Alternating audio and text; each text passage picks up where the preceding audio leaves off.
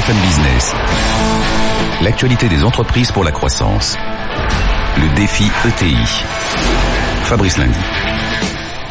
Bonjour à tous, c'est l'un de vos rendez-vous phares chaque semaine sur BFM Business, à la télé, à la radio.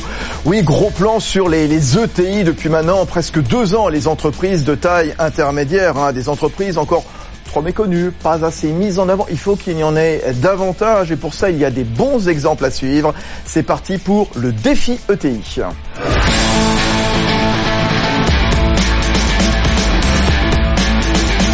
10 ans d'ETI, oui, et vous savez que plusieurs d'entre elles seront d'ailleurs récompensées le 3 décembre au Studio Gabriel à Paris lors d'une grande cérémonie pour les, les grands prix des ETI. BFM Business Palatine et d'ailleurs euh, la semaine dernière, eh bien, on vous présentait la cinquième et dernière sélection. Oui, des entreprises de taille intermédiaire qui excellent, qui brillent sur le terrain de l'innovation et vous allez d'ailleurs en découvrir un, un exemple euh, bien parlant euh, dans un instant. Oui, et pour ça, bah, il faut du financement, justement. Oui, c'est le nerf de la guerre. Alors le financement au service de l'innovation au cœur de ce nouveau numéro du défi ETI. On va retrouver d'ailleurs euh, dans un instant Fabrice Bénichou, le PDG d'Axenco, grand acteur des systèmes de chauffage, de climatisation, sèche-serviettes, radiateurs connectés, thermostats intelligents. On va en parler aussi avec Philippe Tibi. Philippe Tibi, président de Pergamon Campus. Il est professeur d'économie à l'école polytechnique et à qui le ministre Bruno Le Maire vient de confier une mission sur l'introduction en bourse des ETI. Et puis comme tous les jours, comme chaque numéro, eh bien je suis avec euh, un représentant de la Banque Palatine, Dorothée Lair. Bonjour. Bonjour Fabrice. Dorothée Lair de l'agence Lyon-Vez de la Banque Palatine. Alors le gouvernement, au travers de sa loi Pacte, hein, dont on parle beaucoup en ce moment, il a voulu le renforcement des fonds propres des entreprises. C'est une priorité hein, pour le renforcement de notre tissu économique, Oui, absolument. Toutes les mesures euh, qui peuvent être prises pour que nos PME deviennent des ETI vont dans le bon sens. Euh, il faut savoir que voilà aujourd'hui euh, euh, l'épargne par exemple euh, des, des, des, ménages peut être utilisée pour euh, développer et renforcer les fonds propres de ces sociétés et c'est un point qui est très important. On est fin 2018 ou presque. Hein. Le financement il est au rendez-vous justement euh, en cette fin d'année. quels sont les différents outils qui, qui existent? Alors les, les, banques répondent présentes. il faut savoir que selon la FBF à peu près 95% des PME obtiennent une réponse positive à leur demande de crédit. Euh, D'ailleurs, chez, chez Palatine, aujourd'hui, euh, sur euh, le premier semestre 2018, notre production de crédit moyen long terme a progressé de 2,3%. Et du coup, dans ce contexte où les euh, solutions de financement sont nombreuses, euh, sont euh, diversifiées, il est important d'avoir le bon mix dans les financements pour répondre au mieux aux besoins des, des ETI mmh. et surtout en fonction des différents événements de, de ces sociétés. Alors on verra quels outils piocher dans la boîte à outils dans un instant. Juste un mot sur la, la bourse, puisqu'on va beaucoup en parler avec Philippe Tibi, bien sûr. la bourse, il faut pousser les, pousser les entreprises à y aller. La France, elle est en retard ou pas en la matière? Alors, euh, effectivement, l'introduction en bourse est, un, gros sujet. Ça peut être un réel accélérateur de croissance, de visibilité, euh, mais ça implique des coûts, des obligations. Euh, une introduction en bourse est une décision stratégique. Néanmoins, ça ne s'improvise pas. Et aujourd'hui, on estime que sur les 80% des, des entreprises qui sont cotées en bourse, ce sont des PME ETI. Bon, bah très bien. Bah vous savez quoi On va continuer à en parler avec vous, euh, Dorothée de la Banque Palatine, avec Fabrice Bénichou, avec euh, Philippe Tibi, euh, le financement au service de l'innovation. Voilà, au cœur de ce défi ETI. Tiens, Fabrice Bénichou, euh, président de Axenco. Axenco, qu'est-ce que c'est? Portrait signé Erwan Maurice. Vous avez déjà vécu ce moment, arriver au bureau le matin et avoir l'impression d'entrer dans un sauna ou d'être au milieu des courants d'air. Il fait trop chaud ou trop froid. Le métier d'Axenco, spécialiste du chauffage et de la climatisation, c'est de faire en sorte que ces moments désagréables n'arrivent plus. Avec son matériel innovant à destination des entreprises, des logements sociaux et des particuliers, l'entreprise basée en Isère promet confort et économie grâce à ses ballons thermodynamiques ou radiateurs électriques dotés d'intelligence artificielle capables d'apprendre nos rythmes de vie et s'y adapter automatiquement. Dernier né en date, MyNeoFluid, un radiateur connecté en Wi-Fi que l'on peut contrôler à distance grâce à l'assistant vocal de Google ou d'Amazon. La promesse, 35% d'économie d'énergie par rapport à un convecteur électrique. Et Axenco est bien accompagnée dans son développement. Elle rejoint le label French Fab qui vise à accélérer le développement des entreprises françaises. En 2015, l'entreprise a ouvert une filiale à Londres avec une activité en forte croissance et ce malgré le contexte de Brexit. Voilà le portrait d'Axenco signé Erwan Maurice. Euh, Fabrice Bénichou, faites-nous rêver. Racontez-nous comment on va piloter notre chauffage, notre eau chaude, notre sèche-serviette avec ces radiateurs intelligents. Euh, J'ai vu, on nous le système détecte une fenêtre ouverte. Il va s'arrêter. On rentre dans une pièce, il se met en route. Génial. Alors, on a euh, cherché à démocratiser l'innovation dans l'habitat social et dans l'habitat privé. Pour ce faire, euh, il fallait chercher une voie qui permettait de augmenter les capacités des produits sans augmenter leurs coûts. Du coup, euh, on a pensé immédiatement au software, au logiciel, aux capteurs intelligents, et c'est vrai qu'on a réuni en fait à l'intérieur de ces appareils de chauffage un certain nombre d'éléments. Apprendre le rythme de vie, détecter la présence, détecter l'absence, en décliner des périodes de chauffage, optimiser chaque demi-degré qu'on peut gagner en anticipant par exemple les prévisions météo, en comprenant qu'un ensoleillement va arriver sur une paroi. Et donc toutes ces petites économies mis bout à bout viennent baisser la facture énergétique, puisqu'en fait c'est l'objectif premier. De combien à peu près? Parce que là c'est... Écoutez, on a mis 35% qui est une comparaison par rapport à un convecteur grille-pain de première génération. Si vous prenez les appareils de chauffage du passé, on va dire que c'est à peu près 35 un tiers. pour une famille. Un tiers de moins. Voilà, une famille qui vit, qui travaille, qui s'absente assez régulièrement du logement. On peut pas tirer un trait en disant c'est 35 pour tout le monde, ça peut être entre 25 et 40. Je comprends, je comprends. Et donc tout ça, vous êtes connecté en effet, comme le rappelait Erwan, donc avec euh, des box et des opérateurs euh, téléphoniques, des bases d'informations comme la météo. Oui, ça n'a plus rien à voir avec ce qu'on connaissait autrefois. Hein. Alors on a quand même cherché une voie différente, hein, parce que c'est un business model un peu disruptif, il faut le dire. On est euh, totalement verticalisé. Ça veut dire que l'ingénierie des clouds, des applications mobiles, l'intérieur des, électroniques contenues dans les radiateurs sont faites par le même groupe, Axenco, qui en son sein possède ces compétences. Ça nous a permis de passer par la box des opérateurs téléphoniques.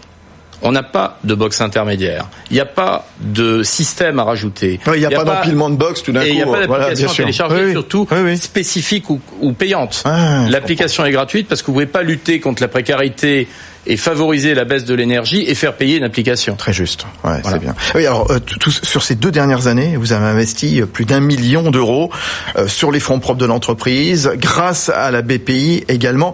Et c'est vrai quand on est à la tête d'une entreprise comme comme la vôtre, hein, qui travaille dans le bâtiment, l'innovation c'est primordial. On va en parler justement dans un instant avec Dorothée Lair, avec Philippe Tibi. Le financement au service de l'innovation. Oui, alors c'est essentiel. Bon, depuis à peu près six ans, on investit entre 850 000 et 1 million d'euros par an. Donc un programme d'investissement qui a été fait, parce qu'évidemment, je vous ai parlé des clouds tout à l'heure, ça veut dire qu'on a des ingénieurs logiciels. Il faut les rémunérer par anticipation, mmh. euh, voilà. Et c'est vrai que ces financements, on les a trouvés. Alors dès le début, dès 2003, dès la création de la première entreprise du groupe, on a eu un support important de la part de BPI, à la fois sur l'innovation, la recherche et développement mais aussi sur les soutiens de BFR nécessaires à la croissance. Les banques partenaires ont toujours financé à peu près la moitié de nos besoins et BPI l'autre moitié, se portant euh, parfois en garantie, ce qui est important. Donc on peut considérer que sans ces outils-là, il est très clair que l'innovation démocratisée dont on a parlé tout à l'heure ne serait pas présente. Ouais, tout juste. Philippe Tibi, euh, vous venez souvent nous voir euh, à mes côtés dans ce studio de, de, BFM Business, à la tête de Pergamon Campus pour parler de toutes sortes de, de dossiers. Hein. Et là, le ministre Bruno Le Maire, c'était euh, fin octobre, vous a confié une, une mission justement sur l'introduction de en bourse des ETI, justement spécialement les startups de haute technologie.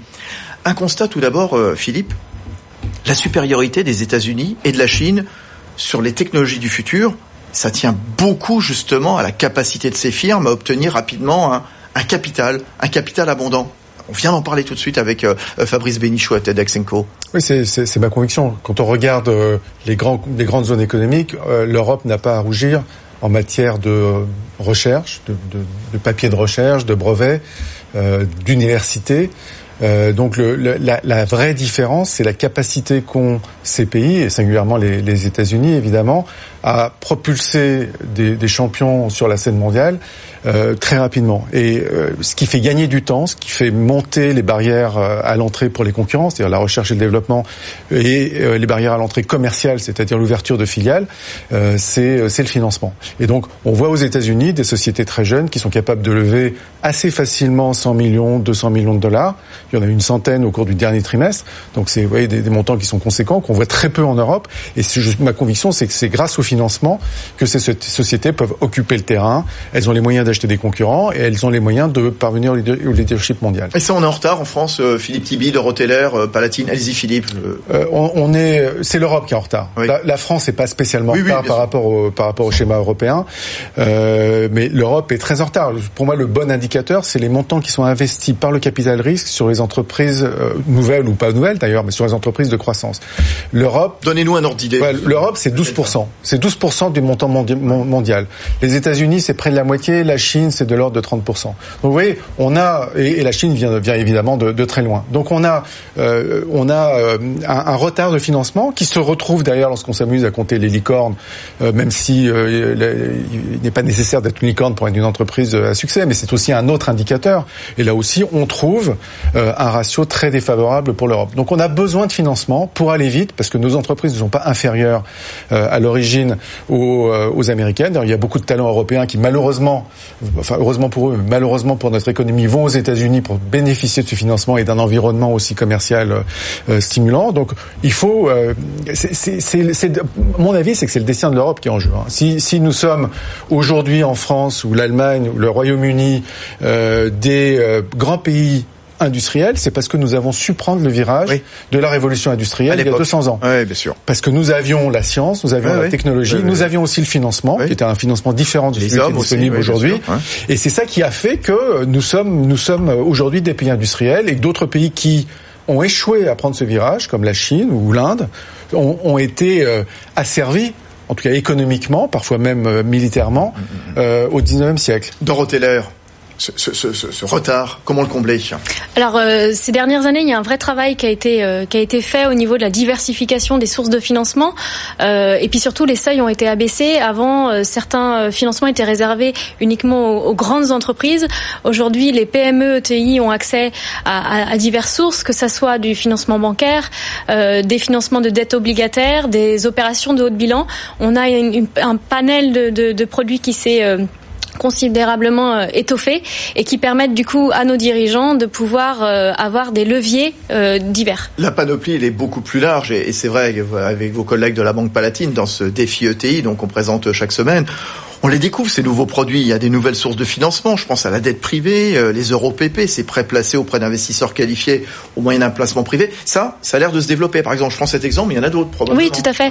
Euh, Aujourd'hui, il faut savoir que le, le, banquier ne devient plus juste un fournisseur de, de, crédit. On est vraiment de plus en plus dans le conseil euh, de façon euh, avec des échanges privilégiés avec les dirigeants dans une stratégie à moyen terme et qui euh, nécessite bah, d'avoir plusieurs sources de financement. Voilà. Le financement bilatéral qui existait jusqu'à présent euh, fonctionne jusqu'à une certaine taille, mais au bout d'un moment, les besoins vont être plus importants. Il faut structurer les choses. Euh, il faut mettre tout le monde autour de la table. Euh, et, et, donc, nos experts euh, métiers sont euh, sont là pour justement étudier les meilleures solutions euh, dans la durée. Et il y en a pour tout le monde, hein, quel que soit le niveau de l'entreprise, sa réputation, sa renommée. Axenco, Fabrice Bénichou, par exemple. Bah, Axenco, c'est une belle boîte aujourd'hui. Hein, la preuve, on vous y consacre un, un numéro du défi ETI tout n'a pas été forcément dès le départ facile. Hein. Il a fallu vous faire une une renommée, une réputation. Alors c'est vrai que maintenant vous arrivez à, aller voir euh, votre banquier, vous arrivez à aller voir BPI assez facilement. Ça n'a pas été toujours comme ça. Est-ce que ça peut être le parcours du combattant? Qu'est-ce qui vous a manqué à un moment justement? Euh, Et là, donnez-nous des conseils pour les patrons de PME qui vous écoutent. Qu'est-ce qui vous a manqué dans votre parcours en termes de financement au départ? Bon, si le plan stratégique est très clair, les fonds propres sont essentiels au départ. Donc il est vrai qu'on en a manqué au début. Euh, pour pas pour rien vous cacher, on a commencé avec 10 000 euros, ce qui n'est pas beaucoup. Et il a donc fallu, euh, ça fait toujours sourire, mais c'est une réalité. Il a donc fallu trouver d'autres éléments, être très profitable dans les phases de démarrage. Penser à cette profitabilité au premier jour, à la première semaine, pour pouvoir banquer, si je puis m'exprimer ainsi, les résultats nets annuellement pour gonfler vos capitaux propres avec vos résultats. Ensuite, on a pu obtenir le soutien d'un partenaire industriel qui nous a euh, quelque part renforcé nos fonds propres à un moment pour nous aider à nous développer. J'ai le droit de puis, citer, hein, si vous avez envie de lui rendre. Bien sûr, mais le quelque part, euh, ce qui est surtout très important, c'est que à l'intérieur de ce développement, euh, à un moment ou un autre, on sait tous qu'on doit faire appel à une source autre que celle de l'enregistrement de nos résultats annuels, parce que si l'accélération est trop forte, comme cette année pour nous actuellement, nous avons une accélération, une croissance supérieure à deux chiffres, en Angleterre à trois chiffres même d'ailleurs, il est vrai qu'on y pense, on réfléchit, et on regarde bien sûr ce que le marché nous propose. Alors, à l'évidence, la plus grosse des problématiques, c'est de ne pas perdre son investissement en innovation pour rembourser une dette senior qui, à l'évidence, si on le fait trop tôt, pourrait être un problème pour une entreprise en forte croissance. Donc il y a un juste moment, le juste à temps, et il faut savoir le chercher. Comment vous répondez justement l'un et l'autre, euh, Dorothée Lair Palatine, Philippe Tibi, donc chargé euh, par le gouvernement d'une mission, à cette euh, allez cette problématique que vient de soulever euh, Fabrice Bénichou, le, le président d'Axenco, à cette réserve Je crois que c'est une problématique fondamentale, c'est-à-dire qu'il faut des fonds propres pour financer la croissance. On ne peut pas financer la, la, croissance, et notamment la forte croissance, avec de la dette, parce que la dette est insuffisante. Et euh, dans le même temps, les, les, dirigeants sont souvent, enfin, les dirigeants actionnaires sont souvent réticents à l'idée d'ouvrir leur capital puisqu'ils vont vendre des titres à des tiers, ils vont se, se diluer. Et donc, je crois que c'est c'est euh, c'est un des sujets qui se pose euh, en France. Hein. Il n'y a pas tant que ça d'entreprises qui sont désireuses d'ouvrir leur capital, notamment en bourse. En plus, à des gens inconnus, hein, par opposition à, au private equity ou, à des industriels que vous connaissiez, qui vous aviez confiance. Donc, ça, c'est un c'est un sujet. C'est-à-dire la, la, conviction que euh, la dilution en vaut la peine. Parce qu'elle euh, assure une croissance plus rapide, c'est un c'est un sujet sur lequel en France on est culturellement, je ne vais pas dire en retard, mais on est un petit peu euh, derrière d'autres pays, notamment, enfin le, Royaume-Uni est un exemple où enfin pour les dirigeants, la, dilution, la bourse est un est une est un accélérateur de croissance. Et donc il y a moins de prévention à l'idée de vendre son entreprise au, marché. Tout juste, Lair répondre à, ces angoisses, enfin ces angoisses, ces questions légitimes quelque part. Oui, absolument. Pour rebondir, c'est vrai que nous, chez Palatine, on le voit énormément sur notre clientèle de PME ETI, souvent familiale, euh, la, réticence à, cette dilution, à se dire mais je vais perdre de l'indépendance, je ne veux pas ouvrir ce capital avec une gestion de, de risques souvent limitée euh, et à une vision long terme de, vouloir perdurer euh, sur plusieurs générations cette entreprise peut être un frein dans le développement et c'est tout le rôle justement de, de, des interlocuteurs euh, et des, des conseillers euh, de, de, ces dirigeants de pouvoir amener des solutions qui permettent euh, quand même de pouvoir étudier des solutions sur cette dilution potentielle tout en gardant un contrôle sur l'entreprise. Vous conseillez quand même à, à Fabrice Bénichou d'y aller éventuellement à la, sur, le, sur, le, sur les marchés, sur, à la bourse. Alors il n'y a pas de, de, de bonnes et, et, de mauvaises solutions. C'est pas oui ou non. Je pense que c'est vraiment une, une étude de, de, de plusieurs combinaisons possible de solutions de, de financement. Euh, Aujourd'hui, euh, il faut que nos dirigeants soient prêts euh, à, à, à, avoir cette démarche-là. Hein. La, la, bourse, elle est intéressante à partir de quel montant de, de levée? Alors euh, après là-dessus, euh, c'est au cas par cas. C'est vrai que et nous, nos experts chez Palatine euh, étudient euh, chaque dossier. Philippe, Philippe Tibiche, à votre avis? Il y a un vrai sujet. À quel moment conseiller une boîte d'aller en bourse? Il y, y a, un vrai sujet de taille ouais. et d'ambition euh, du euh, de, de, des managements. C'est-à-dire que aller sur le sur un marché boursier pour lever quelques millions, comme on le voit euh, souvent, euh, je pense que c'est une mauvaise idée mmh. parce que c'est de l'argent qu'on peut trouver assez facilement euh, auprès de, de, de, partenaires financiers euh, bien identifiés. Et, et, là, on rentre dans un cycle de publication de résultats, de transparence, de gestion des minoritaires qui est, qui est compliqué. Donc, je pense que la bourse, c'est justifié lorsqu'on cherche des dizaines, voire des centaines de millions d'euros gros pas forcément immédiatement, mais en tout cas à terme. Et, et ça, et ne serait-ce que pour intéresser des investisseurs, parce qu'un investisseur boursier n'est pas intéressé en général par une société qui vaut 50 millions d'euros ou 100 millions d'euros. Il n'y aura pas d'analyse financiers qui vont faire de la de, de, de, la recherche sur ces entreprises, parce que elle, ça n'est pas justifié commercialement pour les sociétés de bourse, pour les banques qui, qui, qui font ces métiers de, de, de, de recherche. Donc, je crois qu'il faut être, lorsqu'on est en bourse, lorsqu'on entre en bourse, il faut être très ambitieux. Enfin, c'est le reflet d'une ambition, c'est le reflet d'une croissance anticipée extrêmement importante parce que le marché aime la croissance et, et ça c'est la condition. Si on n'est pas dans cette configuration-là, on trouve assez facilement en Ailleurs, France des sûr. solutions oui. qui sont des solutions efficaces pour croître. Et le financement est au rendez-vous, nous disait tout à l'heure Dorothée Lair de, de Palatine. Euh, Fabrice Bénichou à tête d'Axenco, euh, allez-y. Euh... C'est pour ça que je vous parlais. À quel moment vous allez prendre la décision C'est pour ça que je vous parlais de moment. Euh, plus votre business model est atypique, plus il faut l'amener à maturité pour mmh. que tout le monde le comprenne. Mmh. Donc si vous êtes à contre-courant, vous amenez des ruptures, il faut avoir la main pour pouvoir le mener jusqu'à jusqu'à ce moment de profitabilité de, de vitesse de croissance qui peut, à mon avis, favoriser l'entrée en bourse à ce moment-là. Et très sincèrement, moi, je n'ai pas de réticence. Ce n'est pas une société familiale, je l'ai créée il y a 16 ans. Je n'ai pas de réticence parce que je pense que c'est une condition à un moment de développement de passer par des supports, que ce soit les marchés ou d'autres, mais les marchés sont intéressants aussi parce qu'il y a une certaine dilution. C'est pas alors bien sûr on a on a tous les risques qui sont associés, mais c'est aussi une, une immense opportunité. Si vous voulez par exemple franchiser votre marque, comme Neomitis, qui est notre marque propre. la marque si vous voulez la propre, franchiser dans toute l'Europe hein. et que vous voulez déployer des magasins auprès des consommateurs dans toute l'Europe, vous pourrez jamais le faire sur vos fonds propres. Même en mettant vos résultats de côté pendant 20 ans. Même avec une profitabilité à 10%. Donc à un moment, comme vous l'avez dit, c'est une ambition. J'ai parlé juste de moment parce que cette ambition, il ne faut pas l'avoir trop tôt, euh, ni trop tard bien sûr, parce que le train sera passé. Euh, Philippe Tibi, un, un mot sur votre euh, votre mission donc sur l'introduction en bourse des ETI, spécialement les, les startups de, de haute technologie.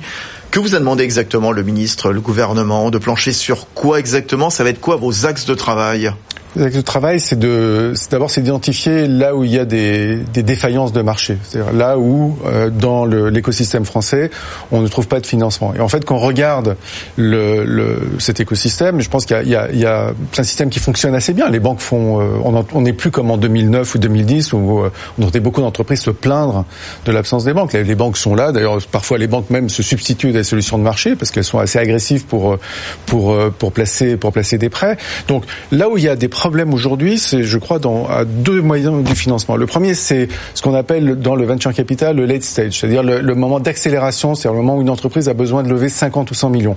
Ça reste difficile en France, ça reste difficile en Europe, alors que c'est relativement facile aux, aux États-Unis et c'est très facile en Chine pour les entreprises qui sont soutenues par euh, par l'État. Donc ça, c'est le premier maillon qui n'est pas dans ma mission, mais sur lequel nous travaillons aussi. Et le deuxième maillon, c'est sur l'introduction en bourse, comme vous le disiez, de sociétés qui peuvent être atypiques, dont le business model n'est pas facile à comprendre, hein, sur lequel un, un, un portfolio manager, c'est un gestionnaire d'actifs euh, standard, n'aura pas de vue parce que c'est euh, c'est pas Danone, c'est pas c'est pas L'Oréal. Et donc là, on manque de fonds qui investissent en bourse et qui sont capables de comprendre, qui sont spécialisés en technologie. Ce sont des fonds qu'on trouve ailleurs dans le monde. On les trouve évidemment aux États-Unis, mais on les trouve aussi en Suède, par exemple. Donc ça montre aussi que dans ces domaines hein, de, haute technologie, il c'est pas une fatalité. Il n'est pas nécessaire d'être gros. Comme, euh, comme les Américains euh, avec 300 millions ou des Chinois avec 1 milliard 400 millions et avec des marchés associés pour exister. La Suède, c'est un pays avec 10 millions d'habitants.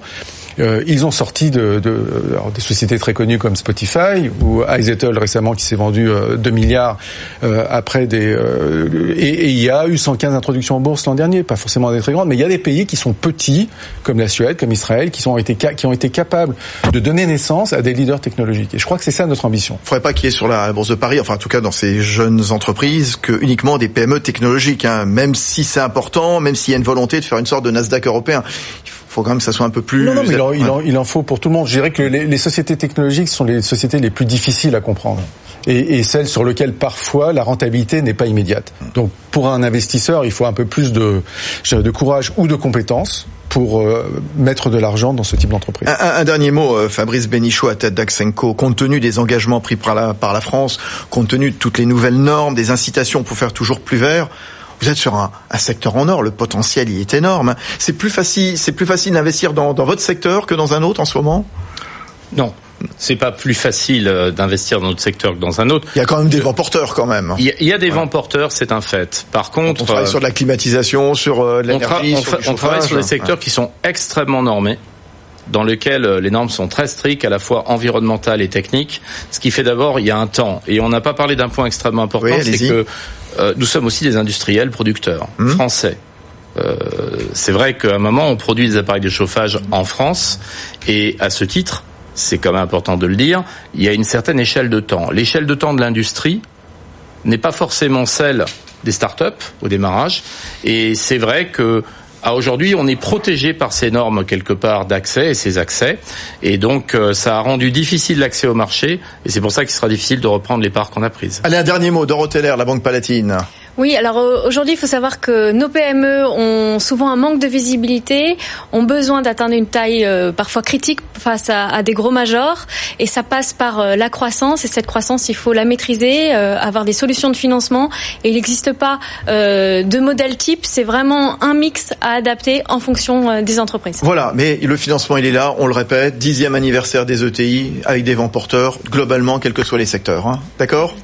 C'est ça. Merci à tous. Merci Dorothée Lair de l'agence Lyon-Vez de la Banque Palatine. Philippe Tibi, donc euh, chargé par Bruno Le Maire d'une mission sur l'introduction en bourse des ETI spécialement de, haute technologie. Remise du rapport début 2019 dans quelques semaines. Ben, bon courage alors euh, cette euh, période. Et puis Fabrice Bénichou, le PDG d'Axenco. C'est fini pour le défi ETI. On se retrouve vite, hein, évidemment. Tiens, rendez-vous la semaine prochaine avec MB92, la Ciotat, spécialisée dans l'entretien, dans la rénovation de yachts, un gros plan sur le renouveau des territoires. Bonne semaine à tous. BFM Business, le défi ETI, l'actualité des entreprises pour la croissance.